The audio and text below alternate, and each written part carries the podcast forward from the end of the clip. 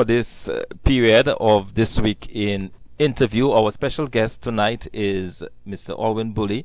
Alwyn Bully is the president of the Dominica Carnival Committee. He's also the president of the Literary Festival Committee and is very much involved in planning the literary festival that is scheduled to take place in Dominica during the month of August. Um, so, Alwyn, probably to, to start the ball rolling, you can tell us a little bit about the the festival. But before you tell us about this year's festival, can you give us some a brief history of how it was started and what has gone on in the past with this festival in Dominica? Okay, well, first of all, let me say uh, pleasant good evening to all your listeners. It's, it's good to be on online and to be able to, to use the internet to basically to communicate more frequently these days. But to answer your question, um, the idea of a literary festival really started off during my days in Jamaica when uh, two very close friends of mine, uh, guy, guys by the name of Kwame Dawes and Colin Channer, and also Justine Henzell, third third member of the sort of group that started a festival called the Calabash International Literary Festival, and that was like ten years ago. And naturally, I was not I was attracted to the whole idea, and we in the early days of it participated and pr- practically attended all except perhaps this year and one other year, um, and got the idea of sort of replicating the festival in Dominica and and by, by larger con, um, implication the Eastern Caribbean. So I spoke with Colin Channer and Kwame and Justine, and they were all very, very enthused with the idea. And they have helped us establish the festival patterned on the Calabash Festival in Jamaica. In Jamaica, the festival actually takes place in St. Elizabeth, a parish outside of Kingston, on a beautiful bay called Treasure, Treasure, Treasure Bay, Treasure Beach, a little village, and it has become a mecca now for the literary arts and people interested in writing, people interested in writing novels, people interested in writing poetry and so forth. The whole question of books and publishing. Because um, something that we, we're not too aware of is the fact that Dominica actually has quite a, a good literary history. We can go right back to maybe starting with Jean Rhys, the the Dominican writer who, at the turn of the century, that's the last century, um, went to, to England and then to France, and then she, she became a very well known writer, eventually coming to worldwide attention in about 1964 when she wrote a book called White Sargasso Sea. And White Sargasso Sea is basically set in Dominica. She, she, she sort of places it somewhere in the heights of Maho, but actually she was raw writing about Geneva Estate and a place called Péditat in the Grand Bay area where her family had land. So there's Jean Rhys, then there was Phyllis Shand Allfrey, the politician, one of our founding um, um politician um, pioneers, who, along with E.C. Loblack um, and eventually E.O. Leblanc, created the Dominican Labour Party, but she was primarily a writer and, and wrote a lot in literary journals um, in England and in other parts of the world. And in the 1930s and 40s, there was J. Ralph Casimir, and very important figure because we we don't talk much about Ralph Casimir, and he maybe is the most important figure where um, Pan Africanism in Dominica and in Eastern Caribbean is concerned. He was uh, a member of the UNIA, the United Negroes Improvement Association. In other words, he is a member of Marcus Garvey's um, part, uh, movement. And he actually got Marcus Garvey to come to Dominica. Uh, Marcus Garvey visited for a short while in Dominica to see how things were going, and he was very impressed with the work that Ralph Casimir was doing.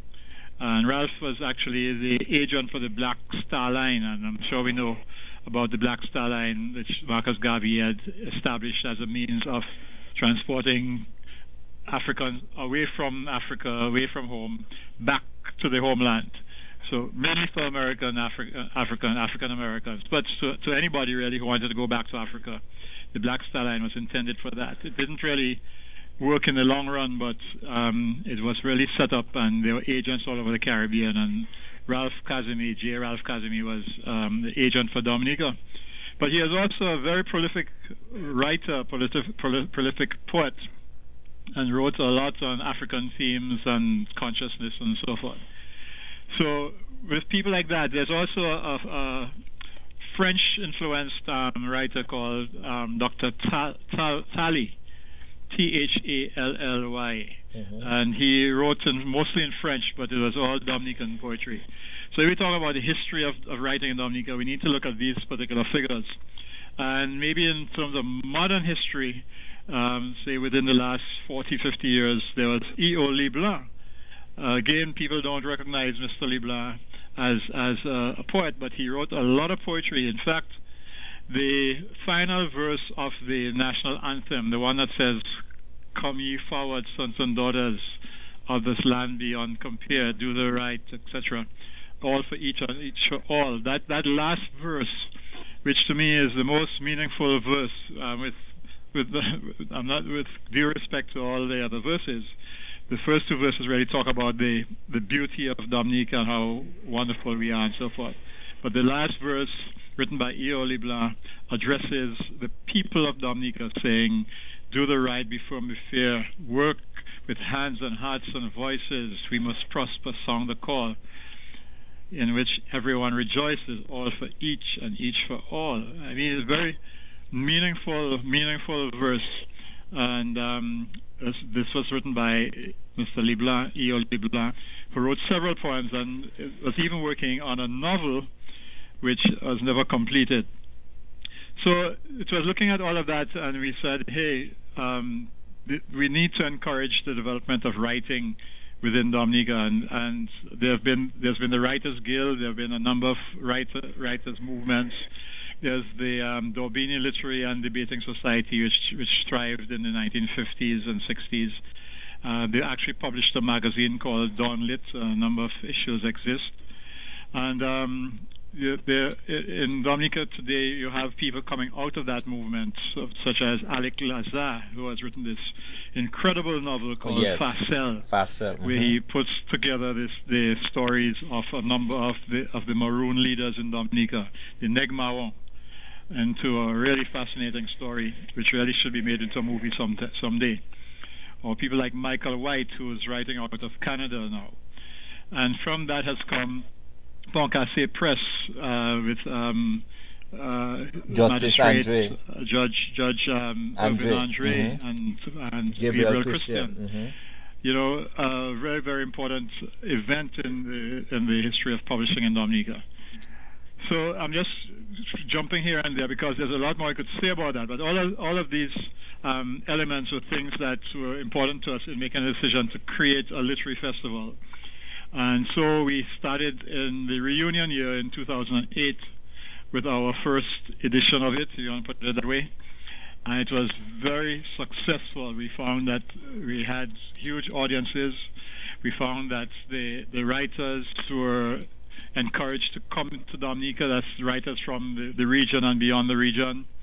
In that very first year, we had um, no less than Nobel laureate uh, Derek Walcott out wow. of St. Lucia. Okay. And Derek, um, I think, uh, when he came here, I think he was surprised at the turnout of, of the audience and the number of people who were interested in the event. He he did point out that um, the poetry that he happened to hear that night needed some help, and that, that caused a bit of controversy. I, but I think it was a good controversy because it got people to thinking, you know, is it is is the poetry of Dominica really up to standard, or do we have to do some more work on it? But it's a different kind of poetry. I mean, we can, we can talk about that a little bit, you know. But it's a different mm-hmm. kind of poetry, I would think, from what Derek Walcott gives. Yeah, well, I think that was that was part of it. Part of part of that that that circumstance uh, influenced what he said because he's a classical poet. He writes along the the classic classical um, poetry uh, genre, um, a lot influenced by the English poets and so forth. And he keeps saying that you know, we are, we are blessed to be English speakers because English is the language that really has the most potential for writing poetry and, and, and even fiction. Mm-hmm. Um, but when it comes to modern forms of poetry like hip hop and dub and so forth, he's not into that at all. Right, and he right. heard some of that that night. So okay, I can he understand. clearly clearly he wasn't he wasn't tuned into that. Mm-hmm. So, but that's understandable. I mean, he he he comes from a certain tradition and and he believes in that tradition. So his comments are based on that. But I but I think it it it was a good thing, Thompson, in that it um it it it created a stir and people felt that he shouldn't have said so. He, he should have praised the poetry and encouraged the young people and so forth. Mm. But he he's who he is, and he's a very strong individual, and I think that's part of what makes him so unique. Um, and also, since then, we've had a revival of the uh, Dominica Writers Guild, and also another very strong and vibrant group of, of mostly young poets called Inner Voices. Um, the Writers Guild is now being um, chaired and run, organized by Alfred Dennis, a young man who's been writing for a number of years and who's developing his skills really well. And um, Bunty Liverpool uh, organizes and manages um, Inner Voices. They do poetry sessions every two or three um, weeks, which I think is very encouraging to people who want to write and um, basically people who like to listen to poetry. Mm-hmm. So with all this happening, um, the time was right for a literary festival. And so we did the in, in, inaugural one in 2008 and the second one last year. So we are now in the process of preparing the third annual Nature Island Literary Festival and Book Fair. Okay, and when is that scheduled for? It's going to be on the 6th to the 8th of August.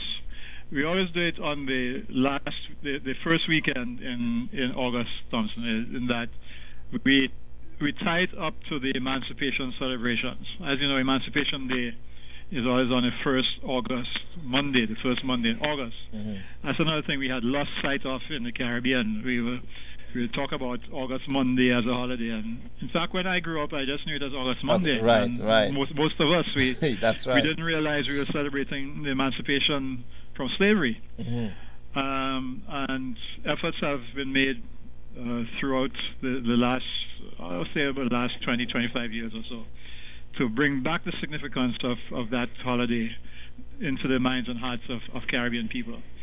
So it's actually Emancipation Day, not just August Monday.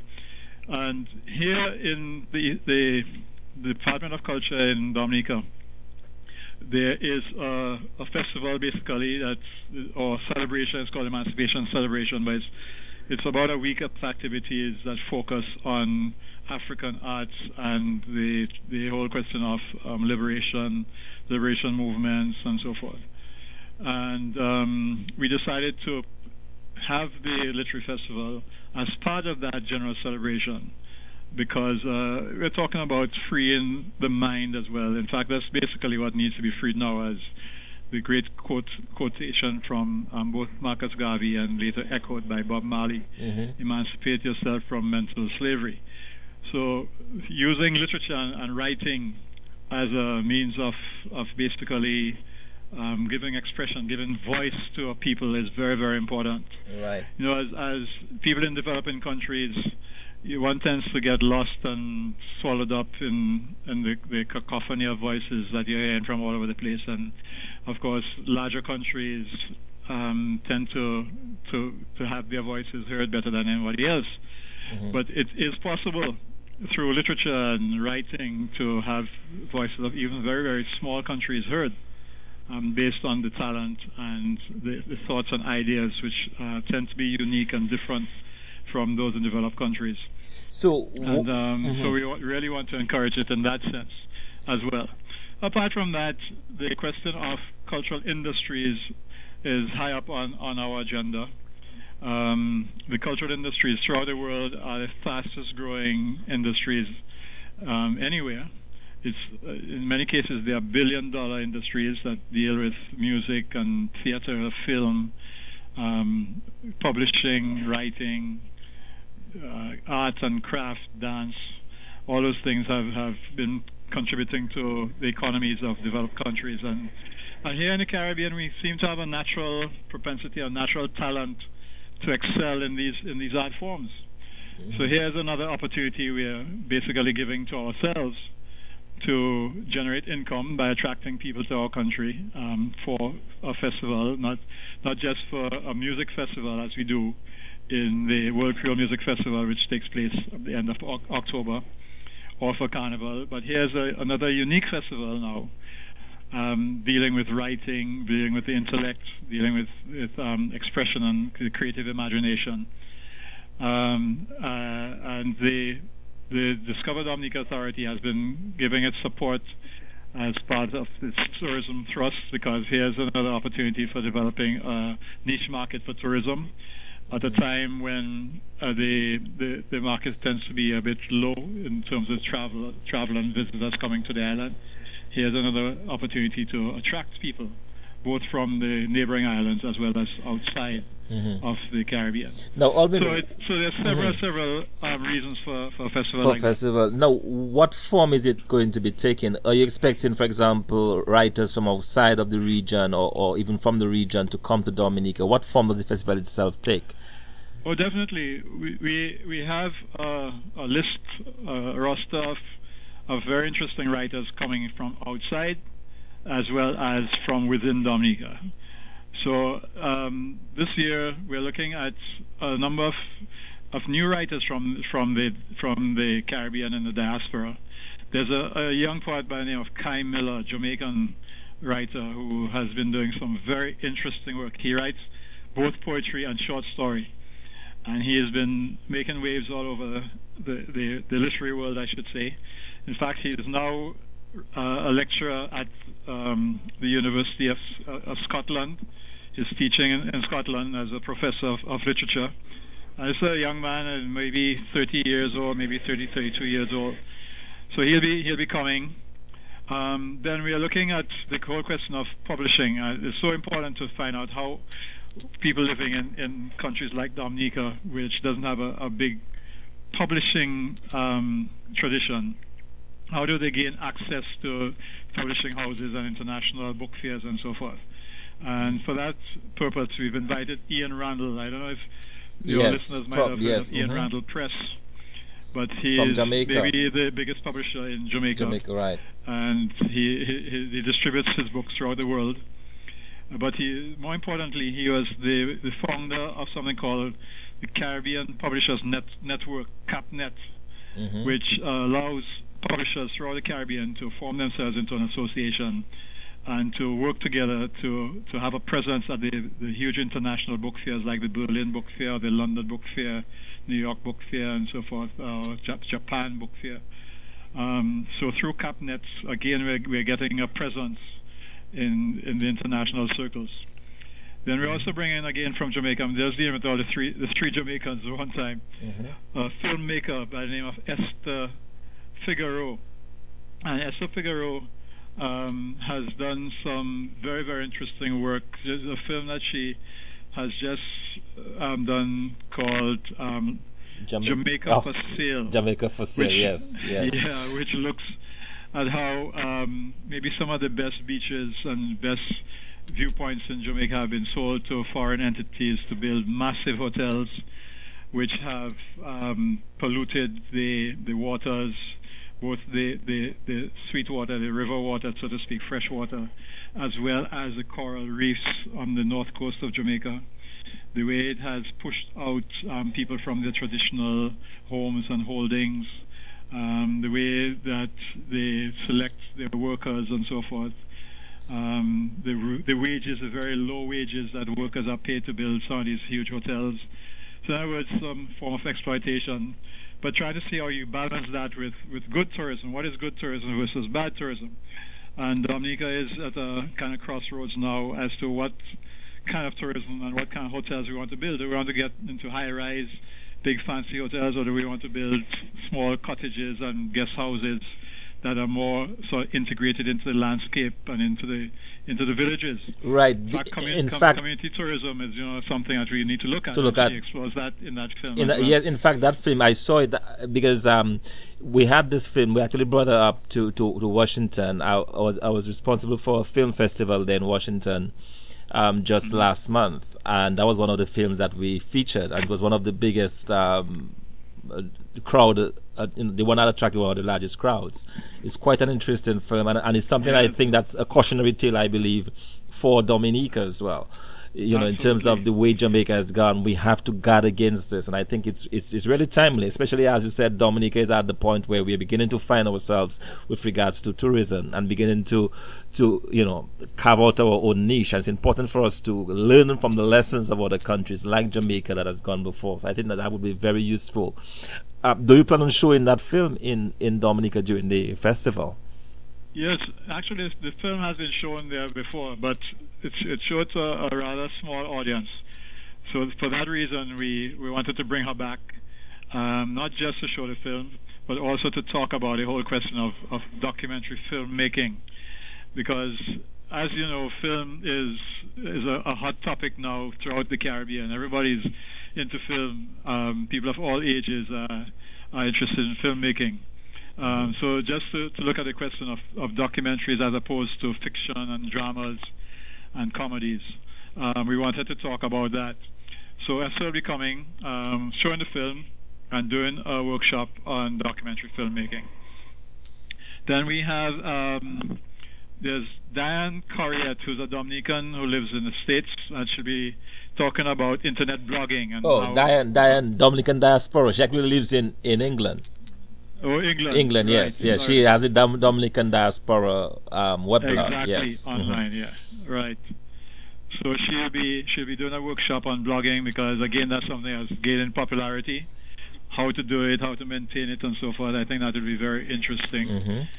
Um, from Barbados will be coming Esther Phillips, who is a poet, but more importantly, I shouldn't say more importantly, just as importantly, is the fact that she has been able to revive an important literary magazine called BIM. BIM was a magazine that was started by uh, Barbadian artist and writer Frank Collymore. Um, if you've been to Barbados, um, the central bank, the auditorium there is called the Frank Collymore Hall. Yes, This is the mhm. same person we're talking Right. about here. He Mhm. started this magazine, and he was the, this magazine was the first person to publish Derek Walcott in 1948 or so, when Walcott was just about 18 years old. Okay. He immediately had spotted the, the, the poetic genius of, of Walcott and published him in BIM magazine. okay. So Esther Phillips has revived the magazine. It's now a very modern and attractive magazine, well laid out, beautiful illustrations, um, nice selection of writing, poetry, short story, book reviews, and so forth. So she'll be talking about BIM magazine as a as an outlet for Dominican poets, Dominican writers, and Caribbean writers in general at the book fair. Uh, from Trinidad will be coming a dynamic what you call a kind of boom poet in terms of the effect that he has on people. His name is Mohammed Mul-. Mohammed Muwakil. Mhm. And he's, I think he'll appeal to everybody, but particularly to, to, to the younger poets in that his, his performance poetry is very deep at the same time. His, his images are startling and, of course, is revolutionary, controversial. So I think he's going to be uh, a real hit on, at the festival. Um, there's, I, I was dealing with the overseas people first, so let me deal with all the overseas people. Um, from Barbados, we also uh, at the festival we've been doing a, a look. I've taken a look at comedy and how comic writing operates. So this year we are inviting Philip Nanton, who has been right doing something a, a lot like Paul Keens-Douglas, but more like storytelling rather than individual um, uh, comic jo- comic episodes, uh, jo- not just jokes, but a sort of narrative feel to it, but very very comic in, in its overall impact. So Philip Nanton will be there, and also um, uh, Fish Alphonse from from St. Lucia Uh, we're still negotiating with him uh, to get to get in, but uh, he most likely will be with us. And uh, at the end of each, each session on Friday night and Saturday night, we'll be doing a combination of music and com- and comedy or storytelling. So we'll end up in both nights with, with, with these with these artists. So these these will be the visitors. Um, there is an up, uh, outside chance of one or two others, but um, we're still basically trying to tap those ends. But Mm-hmm. right there, that's that's nine overseas performers already, hmm and then we have the Dominican writers. They're the, the writers of the Dominican Writers Guild and the Inner Voices. Uh, I'm just going to call two names because if I had to go through everybody, it would be here all night. Okay. But um, Alfred Dennis is uh, a wonderful writer, and he'll be on stage. So will uh, Monel Alexis, a young lady who's into nice rap and dub poetry. And I also have to mention Tam- Tamara Lowe out of Portsmouth, a very, very promising poet. Um, she'll be on stage. Alick Lazare will be reading from his new novel.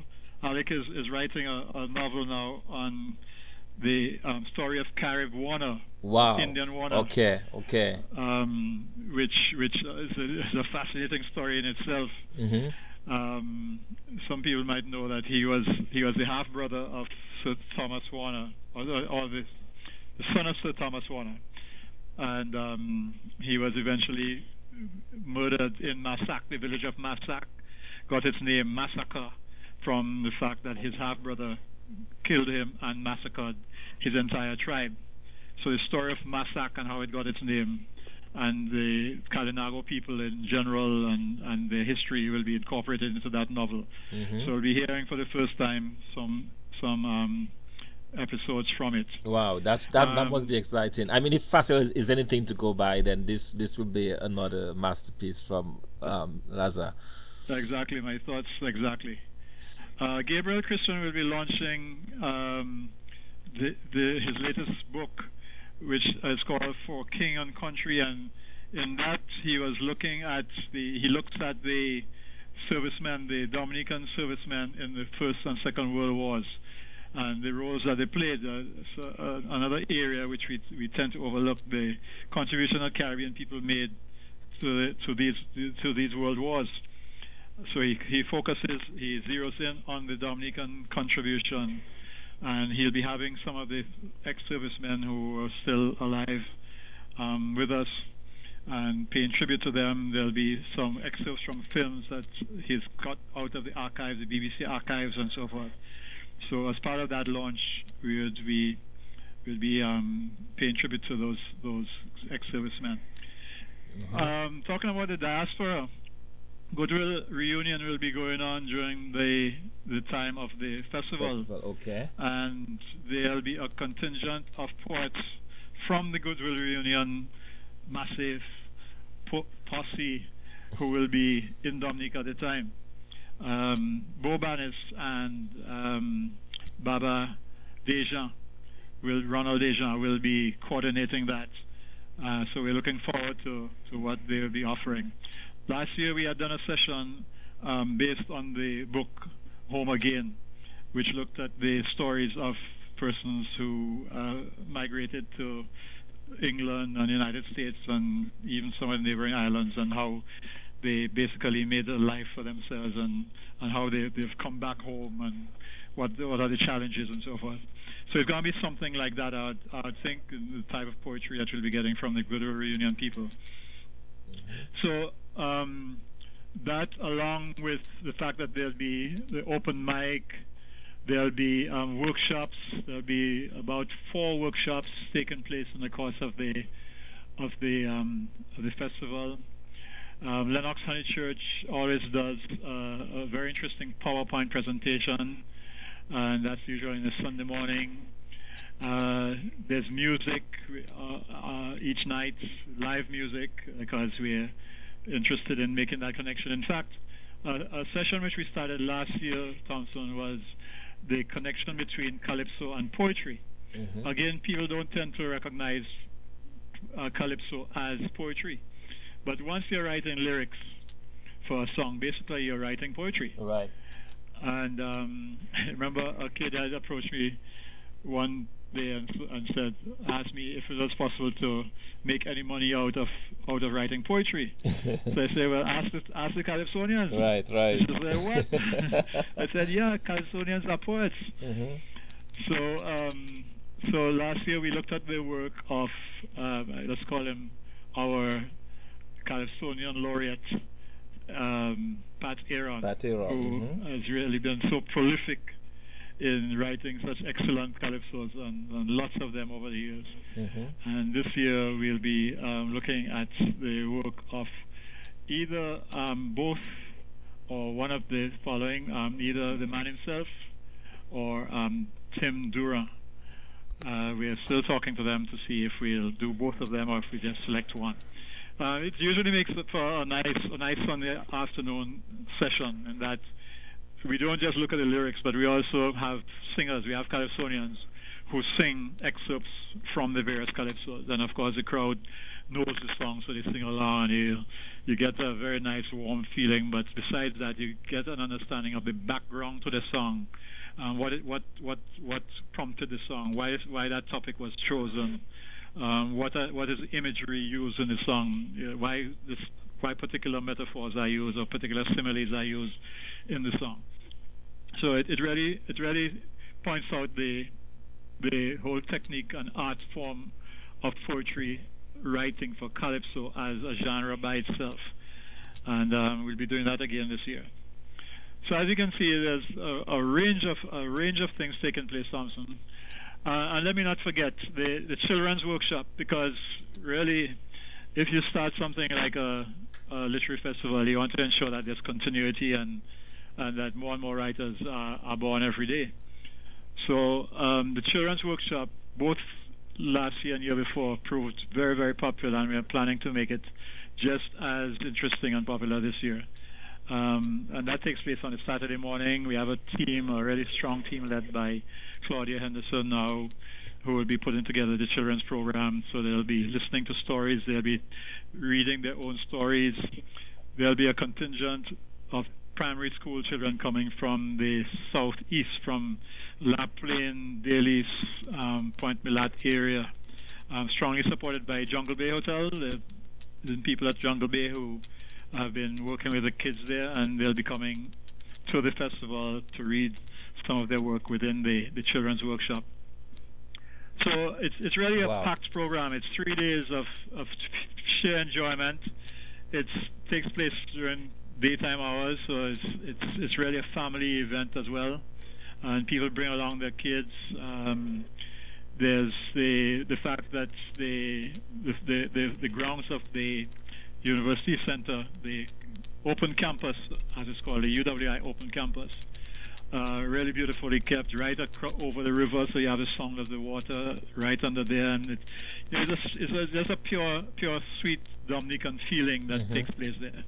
And you're, you're you're listening to interesting stories, you're listening to interesting poetry, you're listening to good music. There's good food, and there's a book fair. Uh, there's so many things I'm even forgetting. Right. The book fair is is like separate from the literary fe- festival, and that's why we say literary festival and book, Book fair, okay. Because the book fair, which takes place inside of the, the buildings, while, while the, the literary festival takes place under a huge tent on the grounds. But the book fair is going to display books by various bookshops, and there may be some bookshops coming from overseas, as well as fine collections of books that are owned by Dominicans, like there's certain Dominicans who have, say, books on on on Pan Africanism and so forth. There's Mr. Blanc who has a wonderful collection. We're hoping he'll be showing it this year. There's also uh, Mr. Georges, Franklin Georges, who was um, actually mayor of a, a town in, in in London, in England. Mhm. Um, and he has a wonderful collection as well, which will be on display. Uh, the books of the, the the authors who are reading will most likely be on sale as well. So after hearing them, people usually want to buy the books so you can get them at the book fair. And um, also a collection of books which uh, have been donated to us by Macmillan Publishers, Macmillan Caribbean Publishers. A wide range of Caribbean writers, which you wouldn't normally get, would be available for sale at the book fair.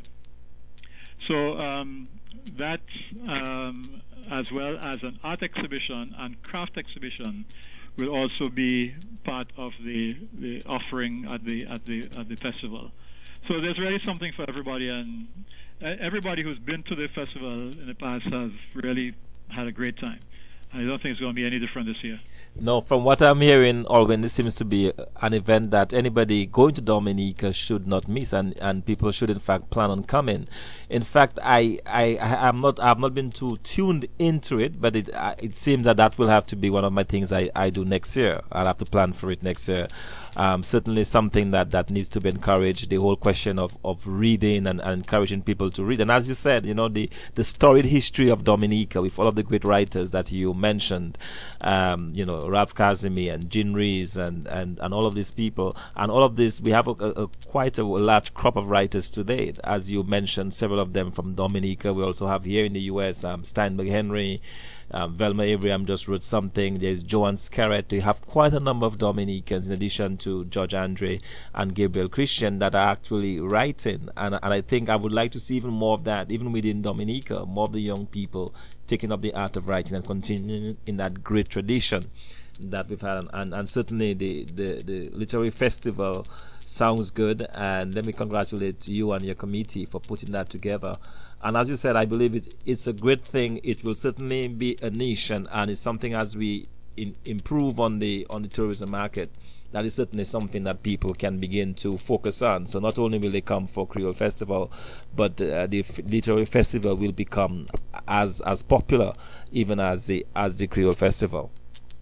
Oh, absolutely.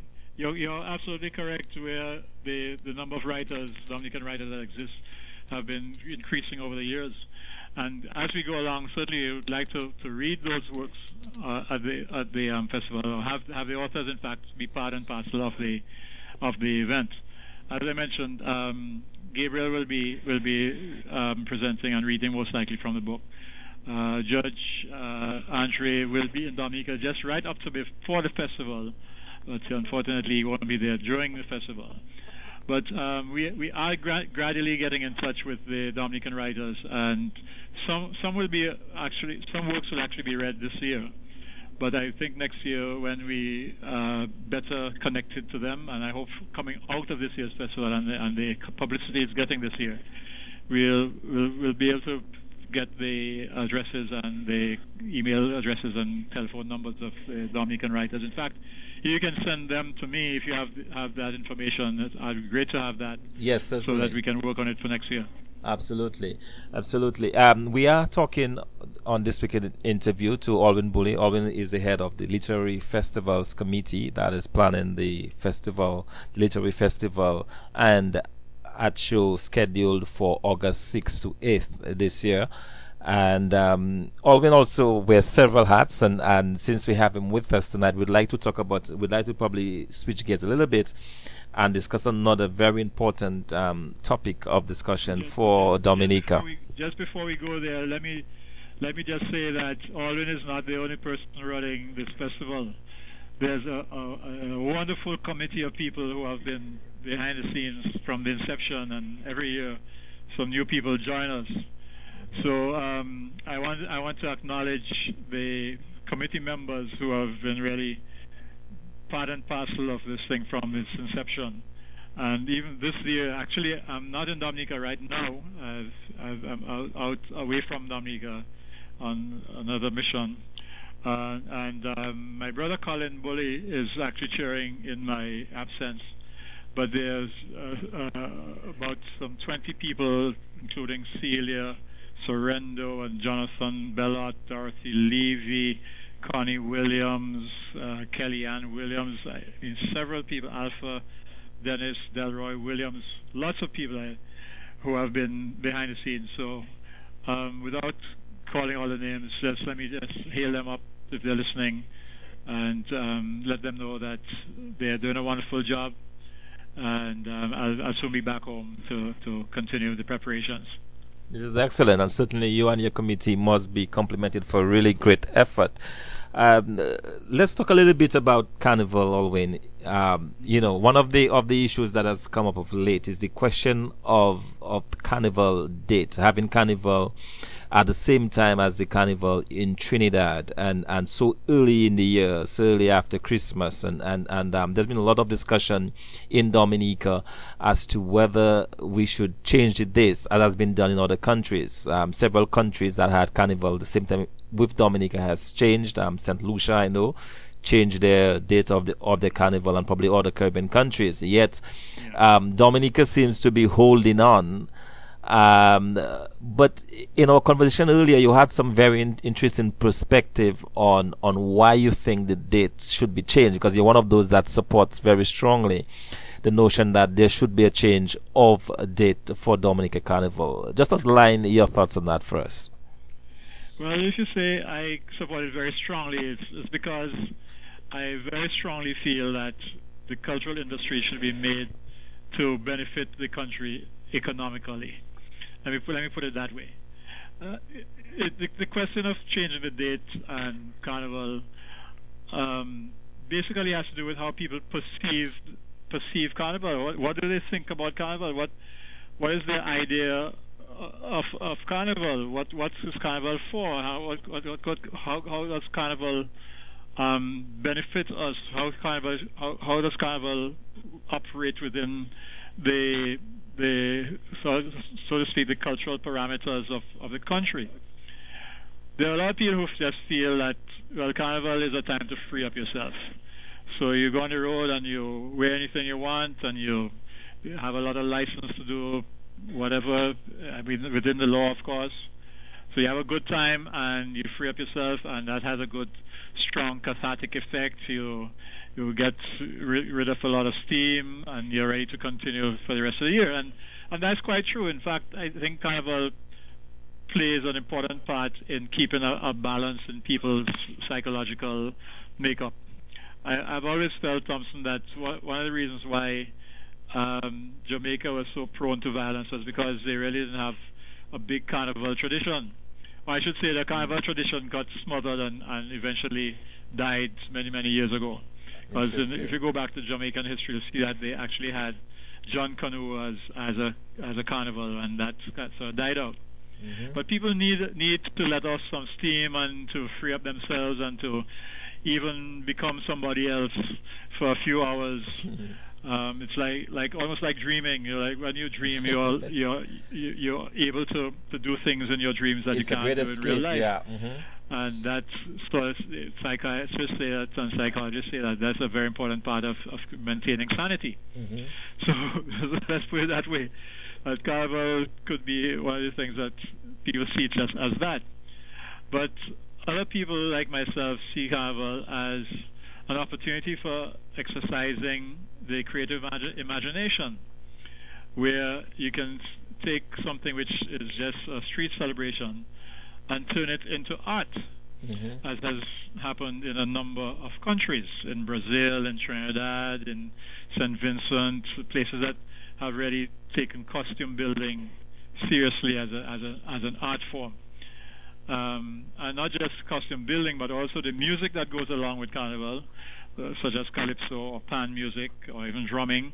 Mm-hmm and the other traditions that that go that go along along with it, like the J'ouvert celebration, like what is what's the real meaning of J'ouvert? Is it a rebirth? Is it a start of of of uh, a two days of celebration? What is it?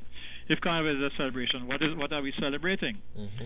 Is, is is it a is it a religious celebration? Is it a religious feast that's tied into Ash Wednesday? And it doesn't have any any validity if it is not tied into Ash Wednesday. So there are all sorts of views like that. Like somebody asked me, if we move Carnival, does that mean we'll move Ash Wednesday as well?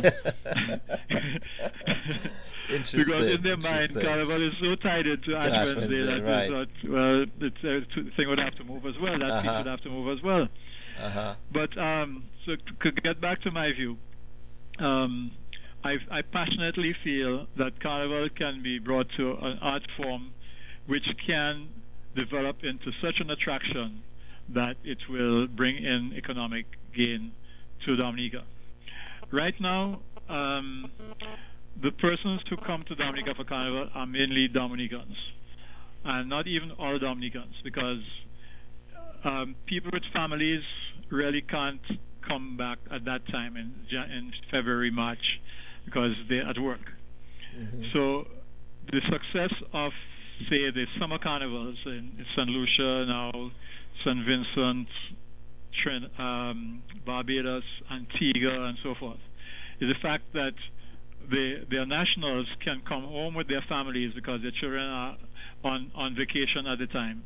It's an opportunity to bring their, their, their kids with them at a, at a young age um, when they're still impressionable and can appreciate things from home. Because if you notice, the older um, people, young people, young young people who are in their teens and their twenties, have their own agenda. They don't follow their parents back home. The parents come, but very seldom do you see the 18 and 19 year olds coming down with their parents for carnival. Right, right. But if they start coming at an earlier age, then they they begin to understand the whole um, psychological impact of a carnival and so forth, and, and where the traditions come from, the things that their parents talk about.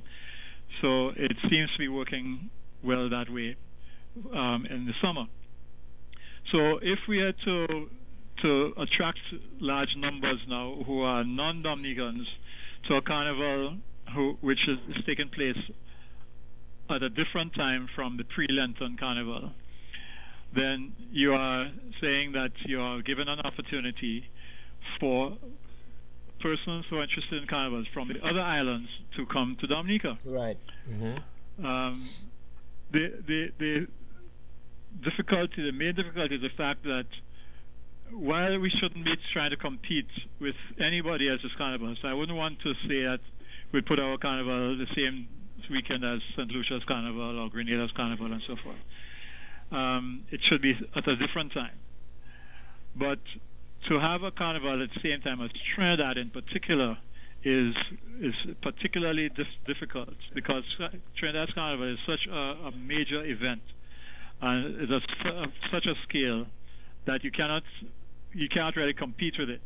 There are many Dominicans who feel that if we publicize it enough, that we get even Trinidadians coming to Dominica you might get one or two, but I don't think in any large number. Mm-hmm, that's right. So the question yeah. of competing with Trinidad at the same time as Trinidad, I think is is a bad idea. I don't think it, it can work. So if we continue with the carnival at this time, it means that we're not seriously interested in gaining economically from the carnival. That it's simply a celebration um, where we have a great time by ourselves. We're not too particularly interested in um, costuming and taking costumes to the next level because it's not that's not what it's all about for us. It has nothing to do with creating art to any great extent. It's just a freeing up. And if basically that's how Dominicans see it, then that's the way it has has to be. I wouldn't I wouldn't try to to change it, and I think especially this year the Dominican people have spoken after Carnival and during Carnival. I think nine out of every ten people I met told me they didn't want the Carnival to move. They say, well, leave the Carnival right it is It's good, so we like it how it is. You know, don't try to spoil our Carnival. But Alvin, that, Alvin, that, that, would be the last thing I, would want to do. I know, but and as, but and as we said when we spoke earlier on, mm-hmm. a Carnival must be from the people. It must be in the heart and minds of the people. It can't be imposed on them. Yes, but at the same time, if you're if you're asking people about carnival while they're in the midst of the carnival, their views might be different. But I think if you bring a, a very sober reasoning, as you're doing now, to the, to that discussion, the whole economic benefit, the fact that you you can attract so much more people, it can be so much of a bigger boon for Dominica outside of that date. I think when people are are in a better frame, that probably they could um they could uh, think differently. And which brings me to my next to my next question: How do you move the process forward? I mean, do you do you have an, an, an open vote in it, or is it something where the government takes a decision? I mean, how do you? Because I be, I believe I'm one of those that has been for a very long time uh, advocating just that. That if this is going to be an attraction for Dominica to the same degree that the one in Trinidad is for Trinidad and Brazil is for Brazil, that it has to the date has to change. Uh, but then how do you move that process forward? How do you begin that conversation, or even beyond the conversation? How do you make it a reality?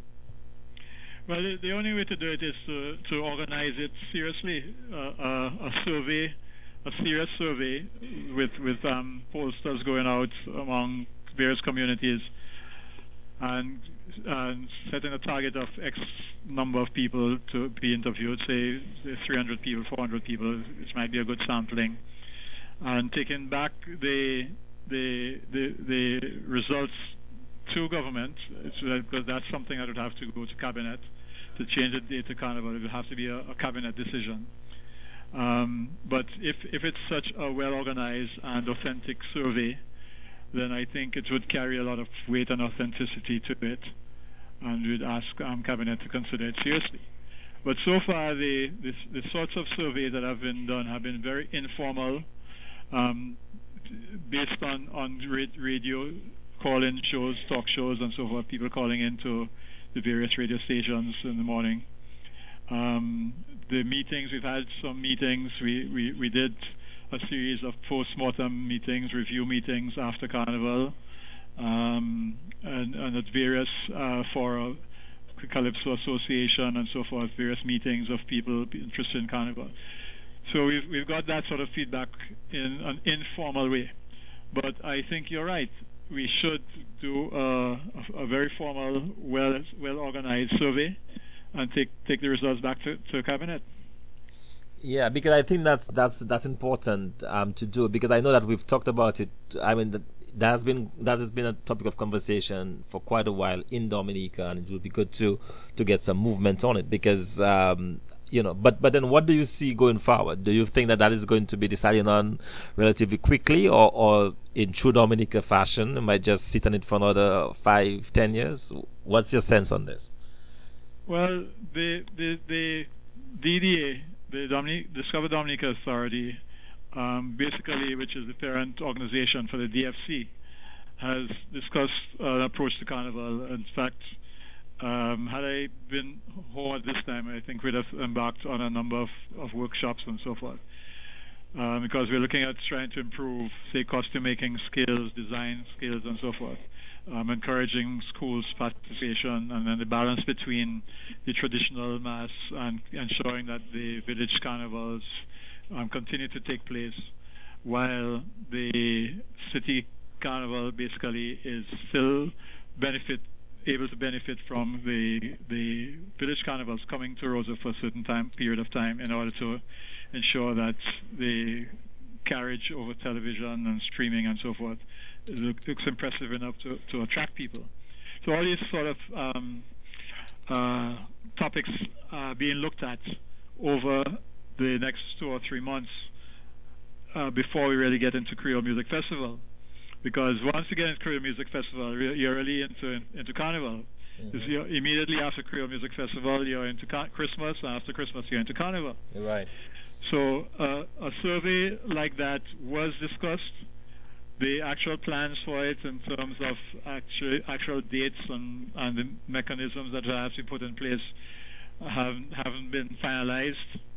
But that's something that I certainly want to work on immediately after the book fair and um, I think we could have we could have some definite word from the people of Dominica through such a survey before Creole Music Festival. Okay, that would be excellent. We are talking there to Alwyn Bully, who is the chairman of the Carnival Organizing Committee. And if you'd like to join the conversation, you can do that. The number to call 301 327 6889. That's 301 327 6889 if you would like to join the conversation as we discuss Dominica Carnival. And let's just move, um, Alwyn, to, to uh, some discussion on on the Creole Festival. I know that um, we've had the Creole Festival now for about 10 years, and there's been quite a lot of discussion surrounding the way that has evolved over the years. Um, what is your what is your sense on the Creole Festival as it is today? Well, I think the Creole Festival has been evolving over the years. Um, again, there, there, are two schools of thought. There, there's the, the purists, the people who basically want the Creole Music Festival to be only about Creole music, and they're they sort of like more open open-minded people who feel that Um, there, there, are many forms of Creole, including things like Jamaican patois or um, papiamento and so forth. And that um, uh, a, a, Creole music festival can have Creole at the core of it, but it doesn't necessarily have to be all Creole. So there are basically these two two schools of thought. I personally feel that we're we're losing out by becoming a little too diverse with the types of music that that that is presented, um, uh, and it's and it's almost becoming like a, a music festival and not particularly a, a Creole music festival. I think that focus needs to come back to it because when it started off um, uh, in the heyday almost of um, Kadans and Zouk, um, that was why people were excited about about it and and people were coming in, in large numbers. Right now, I, I feel we still attract uh, a Martinican and Guadeloupean audience, but the the wider Caribbean to me is still not or, or maybe has has stopped coming. I'm not too sure what, what the situation was, what the demographics were on the attendance. But I feel that if we went back to a purer form of of dealing with, with Creole music or uh, world music that has a strong Creole feel to it, I think we might be more successful. The, the, the, the, the reasoning has been that, especially for young people, young people want to hear the reggae artists want to hear some of the big names from from the U.S. Uh, and other parts of the world, and that for this festival to be successful, you must have that that that youthful attendance. And just as ha- has happened in St. Lucia Jazz, where again the same argument exists, the, the pure the purest jazz lovers uh, complaining that there's too much R- uh, R&B, mm-hmm. too much soul music and so forth, too many ballad balladeers and so on singing. Mm-hmm. Um, the organizers saying yes, but the young people want to hear these big names, and so they've, they've been, been bring, bringing them in. And I think the same thing has been happening in Dominica.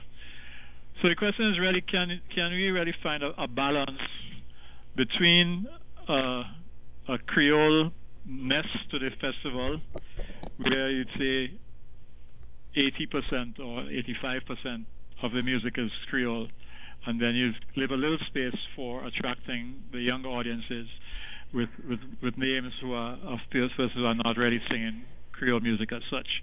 Can that be tolerable? Um, the organizers tell me it's not only tolerable, it's essential because your gate receipts drop tremendously if you don't have big names of popular singers.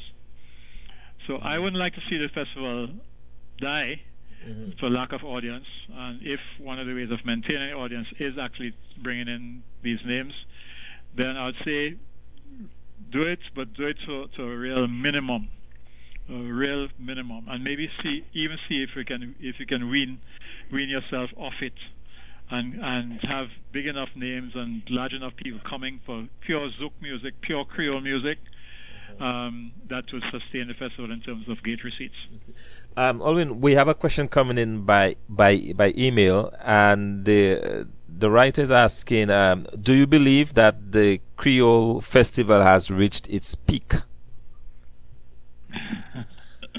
No, no, I don't think it has reached its peak. I don't think so. Um, basically, because if we if we were to experiment with a pure a pure Creole Music Festival one year, where we say only Creole Music Festival, and we give it the right publicity.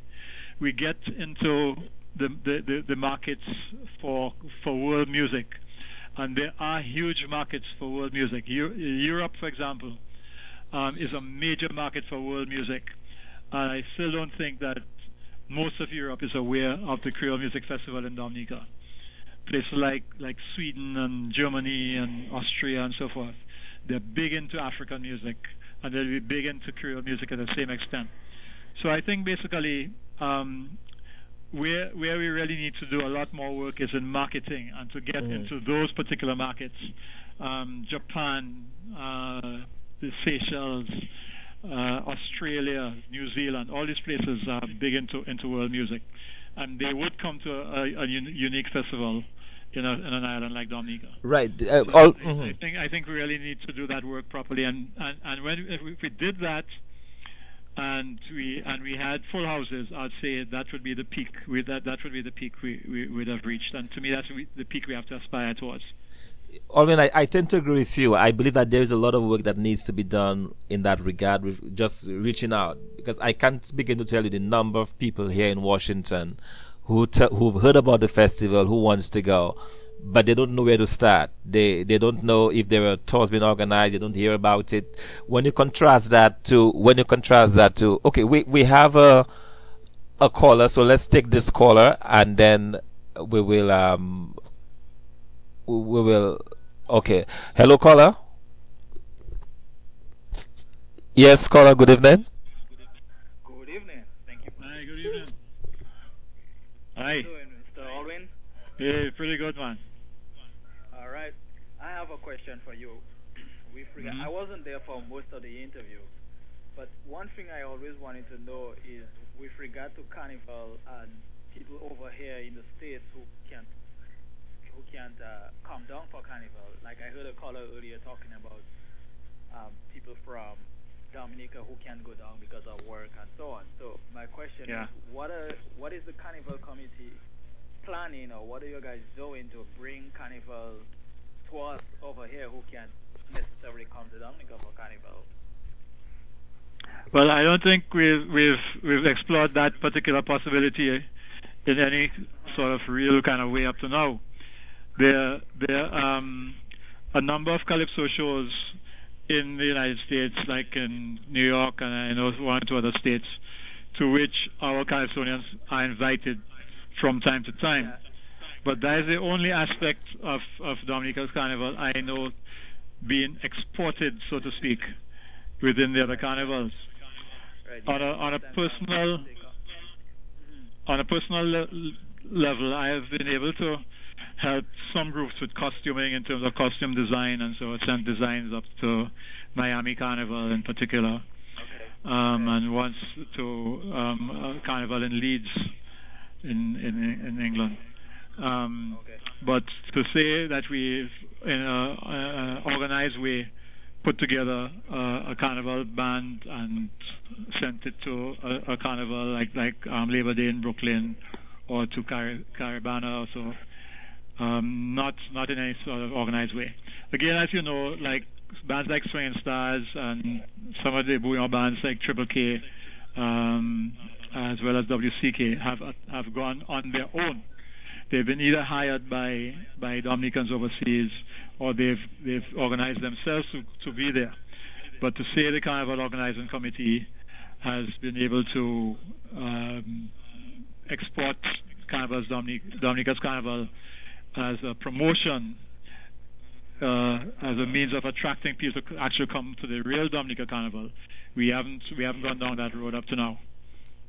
Okay, that would be well. That would be something you guys could explore. One of the things I'm actually thinking of is maybe some a good presentation of you know starting from the maybe not necessarily semifinals of Calypso, but maybe the the the finals of Calypso show and all the way down to to Monday and Tuesday jump up. We could probably have that online, you know, um, so people could could see it. I mean you know, it's Mhm. hard to get people to pay for stuff like that. But if we could get some sponsorship where we could bring it live, let people watch it free, but with paid sponsorship, um, I, I, I, I would really, really like you know to to see it go in that direction. You know, don't necessarily bring the big bands up, but at least people, you know, hey, Carnival, you know, Dominica Calypso show or Queen show.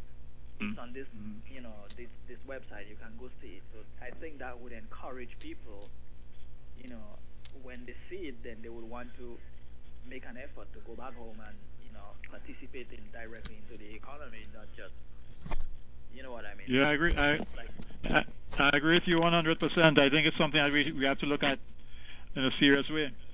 Um, because things like the Calypso finals, the standards they are very, very high. Um, I can tell you, um, uh, I, I, I've, I went to Trinidad Carnival when, the days when I lived in Jamaica. I used to go to Trinidad Carnival quite often. And when I compare Dominica Carn- um, Calypso with Trinidad Ca- Calypso, really um, little competition um, get, get, get, coming from Trinidad where standard is concerned. In fact, many years I thought the calypsos out of Dominica were better. Yeah, so, so yeah, to to to to put them online and to put a show like that online, it would take some negotiation. And of course, the Calypso Association in Dominica, Calypso is controlled by the Calypso Association, which is an excellent thing. So we could bring them in um, discussions with with the kind of the Carnival Committee, Development Committee, and see how we could um, arrange that. But that would be that would be a good way, short of, short of actually bringing a calypso show, a, calypso showcase. In fact, I've discussed that with the with the Calypso Association. Not not not yet for um, the United States or for England yet, but even just throughout the Caribbean, to put together a, a Dominica Calypso showcase of say five or six top Calypsonians and just take them on a tour of the islands. And I think the rest of the Caribbean would be startled at the standard and the quality of the calypso from Dominica. I, I agree. I agree. Dominica has one of the, the best put together shows, like you say, calypso shows, like you say. I agree with you, hundred percent. So yeah. I, I would really like to see, and I'm sure there are lots of production companies out there who would be willing to, you know, form some kind of partnership with with you guys and. Mm-hmm you know, yeah. well, well, I'm certainly certainly going to bring that up um, and see how, how we can start looking at it and how, how we could possibly make that happen. Right. Looking at sponsors, um, most likely some of the telecommunication um, companies at home, well, between the two main ones, um, see which one might be willing to sponsor something like that. Sounds good, sounds good. But I do want to get yeah. off Carnival for a little while and ask you a question. Sure. I don't know if you remember. When I went to elementary school, there were a set of books. Uh, I think that was in the 80s. Um, mm-hmm. A set of books written by Caribbean writers, and I think you wrote one of them. And they've since disappeared. I was wondering if you can, re- if you remember anything about that. It was a series of books with different stories, but written by Caribbean writers. And I really believe you wrote one of those books. Do you remember anything like that? Um, nope. I well, there, were a number of of, of are number. I'm, I'm getting some, some echo. Sorry. There are a number of books that that were um, on Caribbean Caribbean stories and so forth. Like I remember something called the Sun's Eye. Are you referring to some? Was, was one called the Sun's Eye. Sun's Eye. The Sun's Eye, which is a collection of stories, Caribbean stories. Yeah, they were, they were uh, all elementary schools. One elementary school. I can remember about it is it had um, the cover was orange and white. Mm. No, I, I don't. I don't recall. You know. And and if and and, and I didn't have any pub, uh, any stories published in any of these anthologies. So I I I think you might be mistaken where you might have been thinking why that was by me. I have some plays that have been published, um, and one was uh, was written for schools and it was dis- distributed in schools. Uh, a play called JD JDDJ was written by myself, and that was uh, that was in oh, schools. yeah. That's what I'm confusing you with. Yeah, I know. I remember a book in school that there was something written by you, but I just couldn't remember if it was a play, uh, if it was a book, but that might be what I'm talking about. But I know it's possible. It, it it's possible. A, a different, a whole series of of books written by different Caribbean writers. So right, I was yeah. just wondering yeah. about it. I was talking to Thompson about it the other day. Yeah, actually, very, very, very little of my work is published. You know, my my work basically has been made available through people talking about it, and then people write to me, and then I send them copies either by internet or or um, okay. posted posting printed printed copies. But um, I, I, really have been a bit negligent in terms of getting my work published, and um, well, that's one of the things I'm planning to do now that I have a little more time on my hands. Well these days it's easy to publish stuff, so you know you don't need a publishing house anymore. So yeah, well, publish your stuff. Right. Yeah. Um, you you might have missed the earlier part of the conversation when we were talking about the book fair, and we are saying that yeah, uh, one of the. Of that, Okay, well, one of the leading publishers in the Caribbean will be in Dominica for the book fair talking about publishing and how Dominicans can get published. Um, both self-publishing.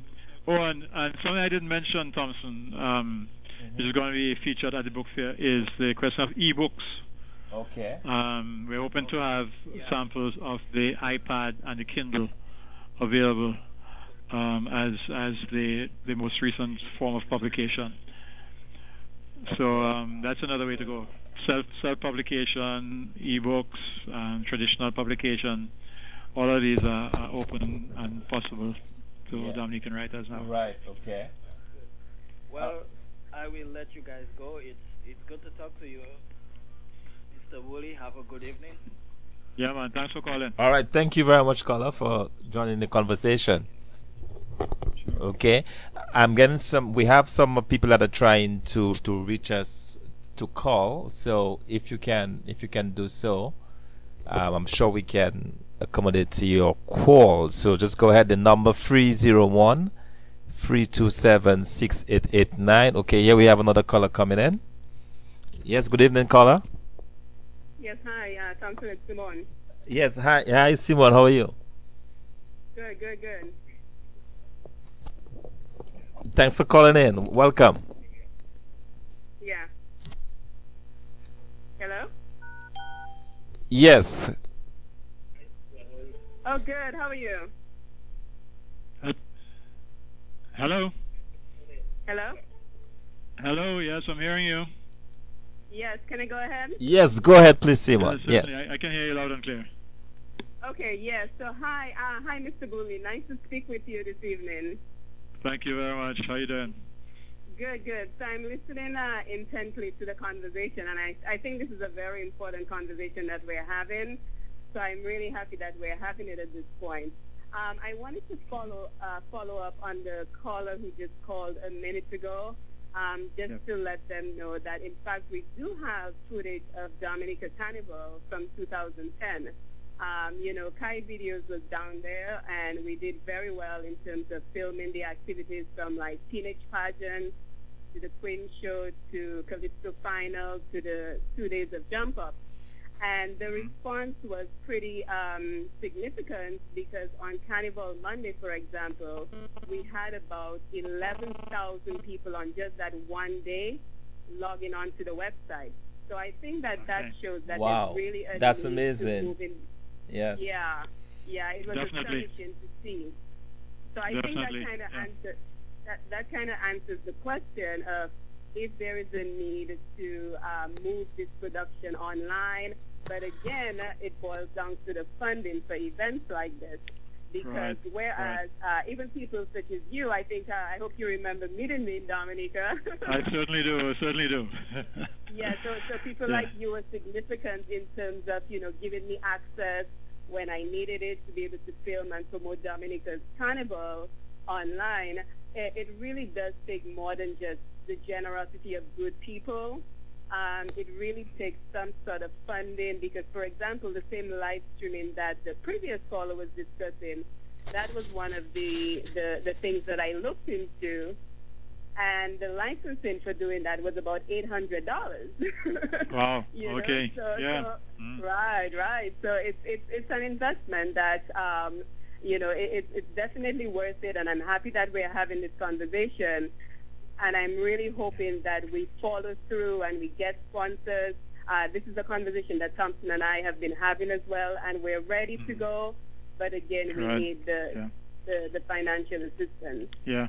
The the other area the other area we have to look at is the question of copyrights, and um, that that has been becoming quite an issue in Dominica recently.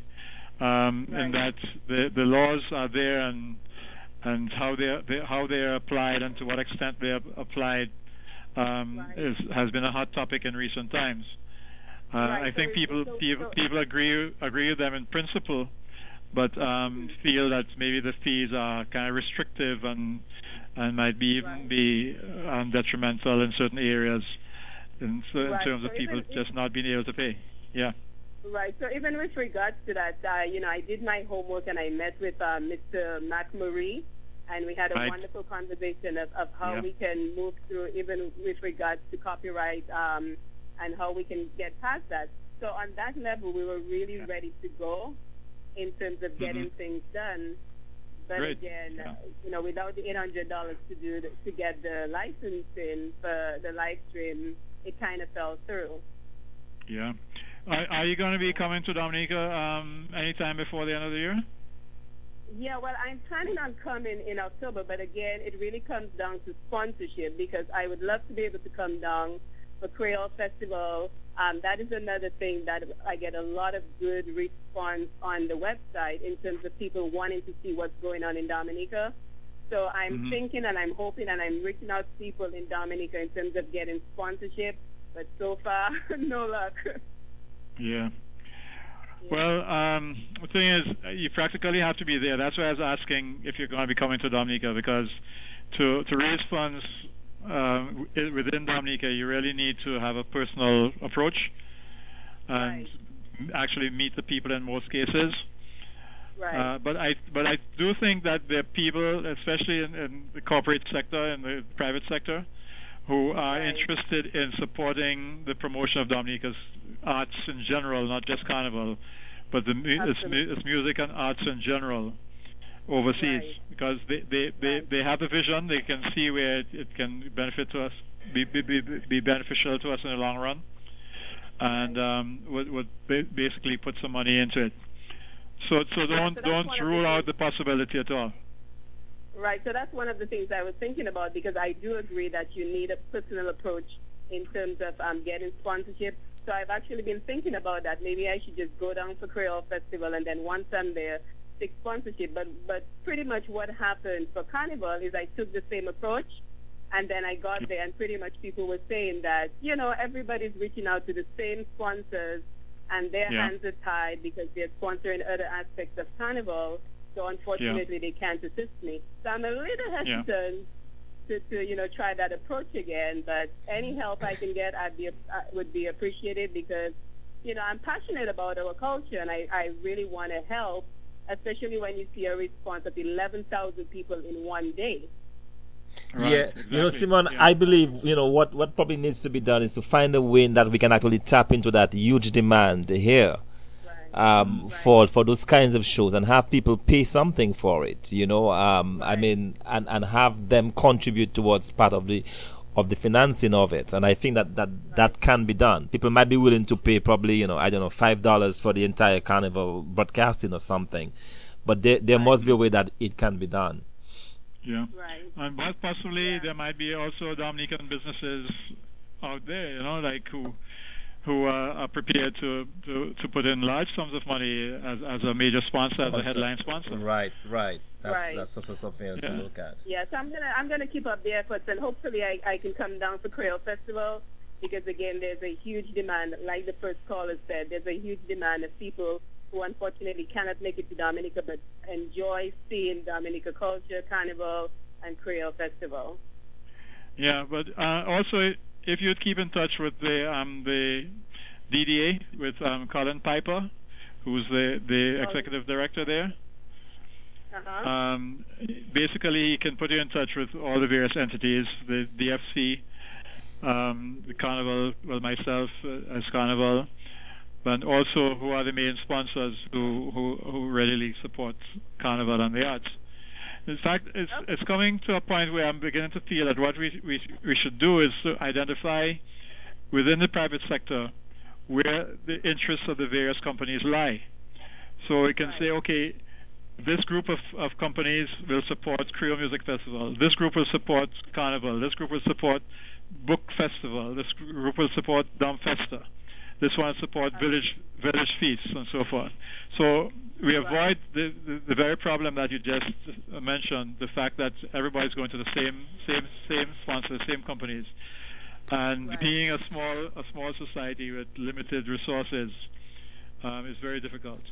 The other thing is to make an early start on, on, on approaching sponsors because many of them represent um, brands and, and, and agents, uh, agencies for various products, but they need like almost a year, a year's notice to speak to, the, to their principals. Um, say like say go for a product like um, Nestle or a product like Gatorade or something like that.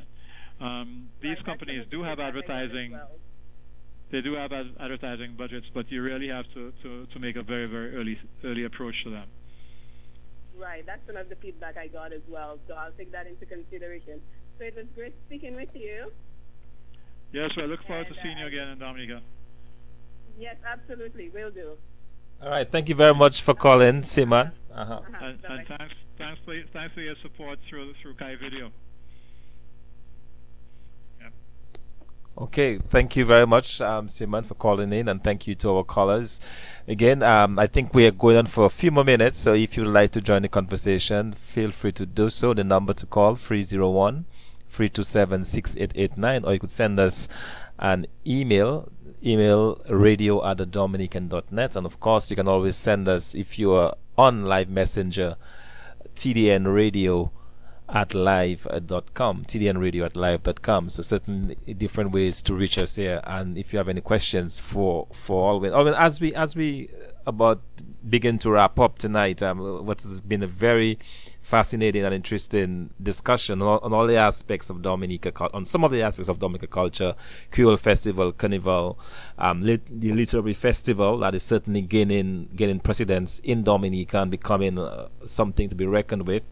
Um, I just wanted to talk a little bit about about Dominica culture in general. From my own from my own study and my own observing, it seems that that Dominican culture has come a long way, and that uh, in general Dominicans have embraced uh, their culture, and it is certainly certainly growing. There's certainly a lot more um, pride I see displayed in in cultural things relating to Dominica, and even here in, in the diaspora, we saw, for example, a couple of weeks ago, where first generation Dominicans were learning to dance the the um, the bélé and the quadrille, and had a really great show in New Jersey and we see that the, the young people are embracing the Dominican culture, and I think that is a, that's a very good thing. And part of it has to do with the fact that our culture is just so vibrant. You've been at the forefront of the of this of this movement, I believe. Um, you know, I grew up knowing of you and, and hearing about you and, and, and, and following you, and you've been at the forefront of this. I'm just curious as to your as to your impressions as to how this culture has evolved, uh, and and if you see it continuing to grow as it has um, in the recent past. Well, um, I'm a bit worried because while while Dominica's culture is in fact one of the more vibrant cultures in the Caribbean, I think it's seriously under threat. Um, and it's this, this threat is really coming from from television, from satellite television. Uh, that the, this, the, the power of television is such that it it very basically changes people's minds and mindsets and people's approach to, to life and, and living and and their relationships with each other. I think the, the crime wave that we see up and down the Caribbean is largely due to American television um, culture. Um, what they see on TV, what is glorified in terms of gun violence, in terms of um, drug drug um, trafficking, etc., and the fact that the success stories of, of gangsters seem to be um, flaunted on the television screen as the way to go. All those various things. Not only that, but just the, the question of television viewing as nighttime entertainment or evening time entertainment has changed the structure of, of, of relationships, whereas people in the evening would go to visit each other's homes, especially in rural communities. People would visit each other or just gather at uh, a, a rum shop or at somebody's house for storytelling or whatever. All those things are fast disappearing because everybody's glued to the television set. So there, there's work to be done. The, the, Department of Culture and and everybody uh, along with the Department of Culture really have to make a concerted effort to preserve that culture and to and to give it its rightful place. One of the first ways of doing that is to get inside the people TV, as a friend of mine put it. yes. That we must we must present our stories right through television. Television, absolutely. Since television is, is the predominant means of communication, and which is what seems to have the, the, the, the minds and the attention of the public um, once once the sun goes down, then we need to use that particular medium to reinforce those values and um, the, the, lifestyles that we've, we've come to know as Dominican culture. Mm-hmm. I'd still um, recognize that we are at an advantage again compared to some of our, our sister islands. Um, the the fact that there's such a, a, love for the national costume still, the fact that the the dances, the folk dances, are still being danced by young people, by children, is being one group is teaching the other. But every year you're tending to feel that there are less and less um, people interested in being at the cultural gala, for example, to come to see the cultural gala, wow. which is um, a highlight of the of the independence celebration. That's amazing. Yeah.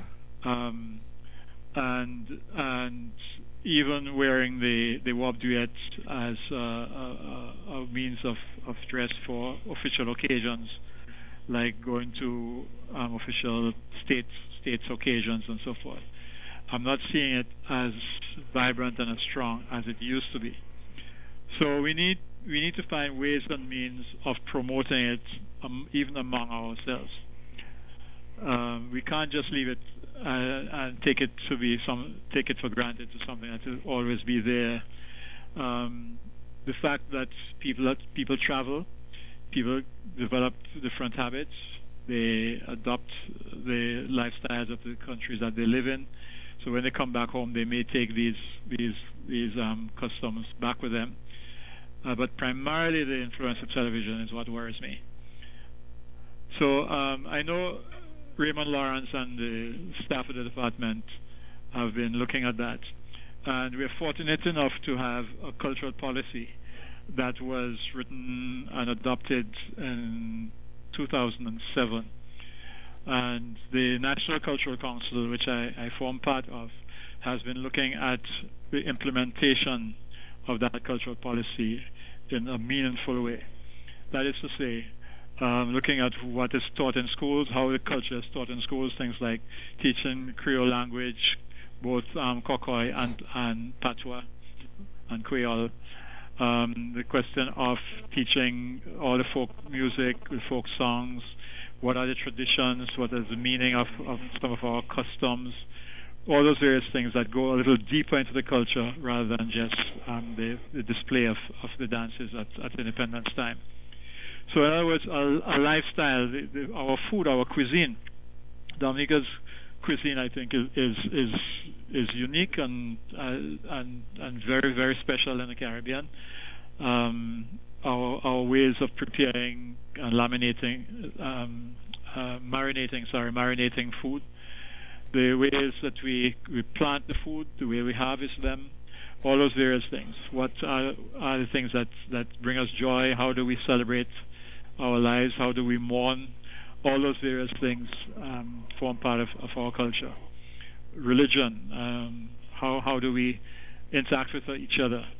Um, what has the proliferation of several denominational religions done in terms of separating people?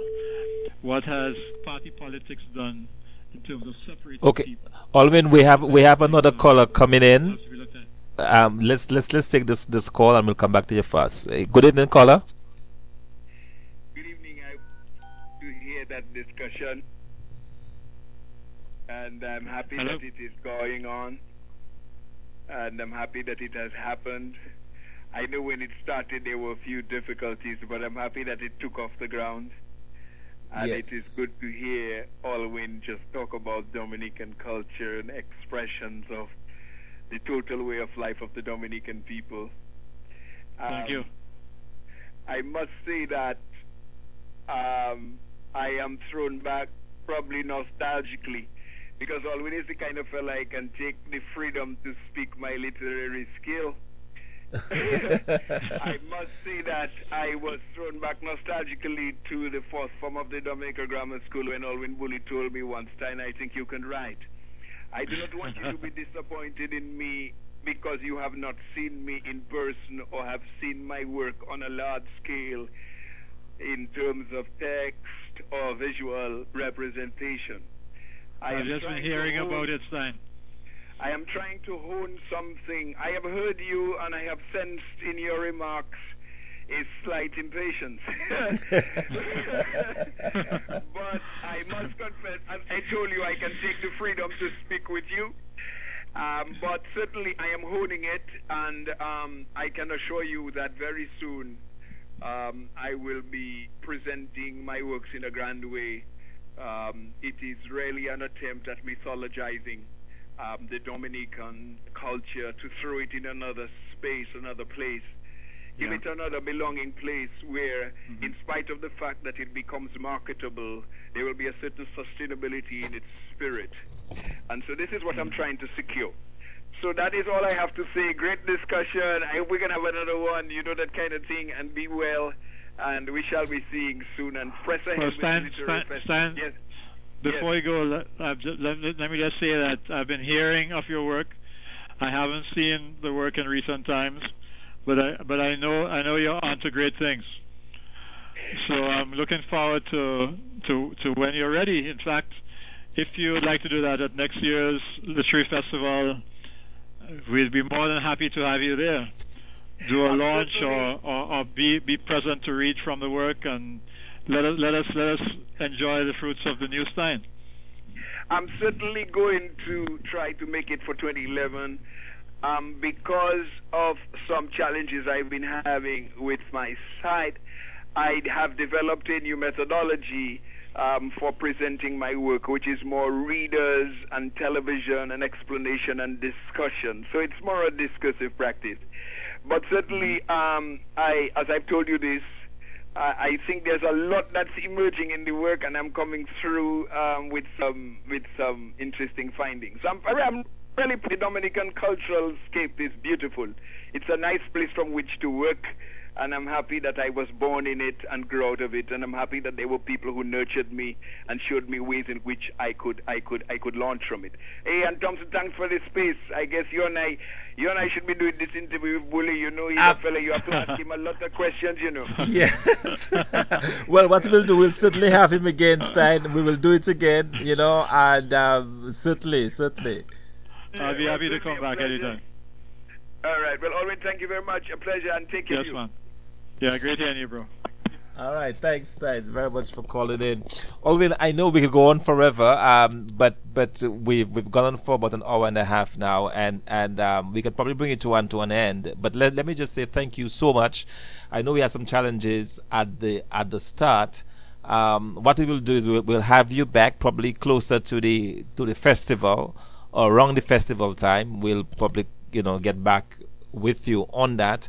But we certainly want to keep this conversation going. I think there there were some very interesting uh, topics raised tonight. The whole question of bringing Dominica culture to the public uh, that has a really a thirst and a desire to see Dominica culture, to listen to, to the calypso shows, to and to see it visually and and I believe that the discussion has started on that, and, and certainly there there is room for us to move forward. And I believe that there will be people who are listening tonight who will be working with yourself and the Dominique and the, the Discover Dominica Authority to to get that um, to to pass. And let me just thank you for being with us. I mean, that was an, a really great discussion. And, and just when you mentioned um, books like Pharcel, I mean, to me, that's one of the most fascinating reads I've, I've had.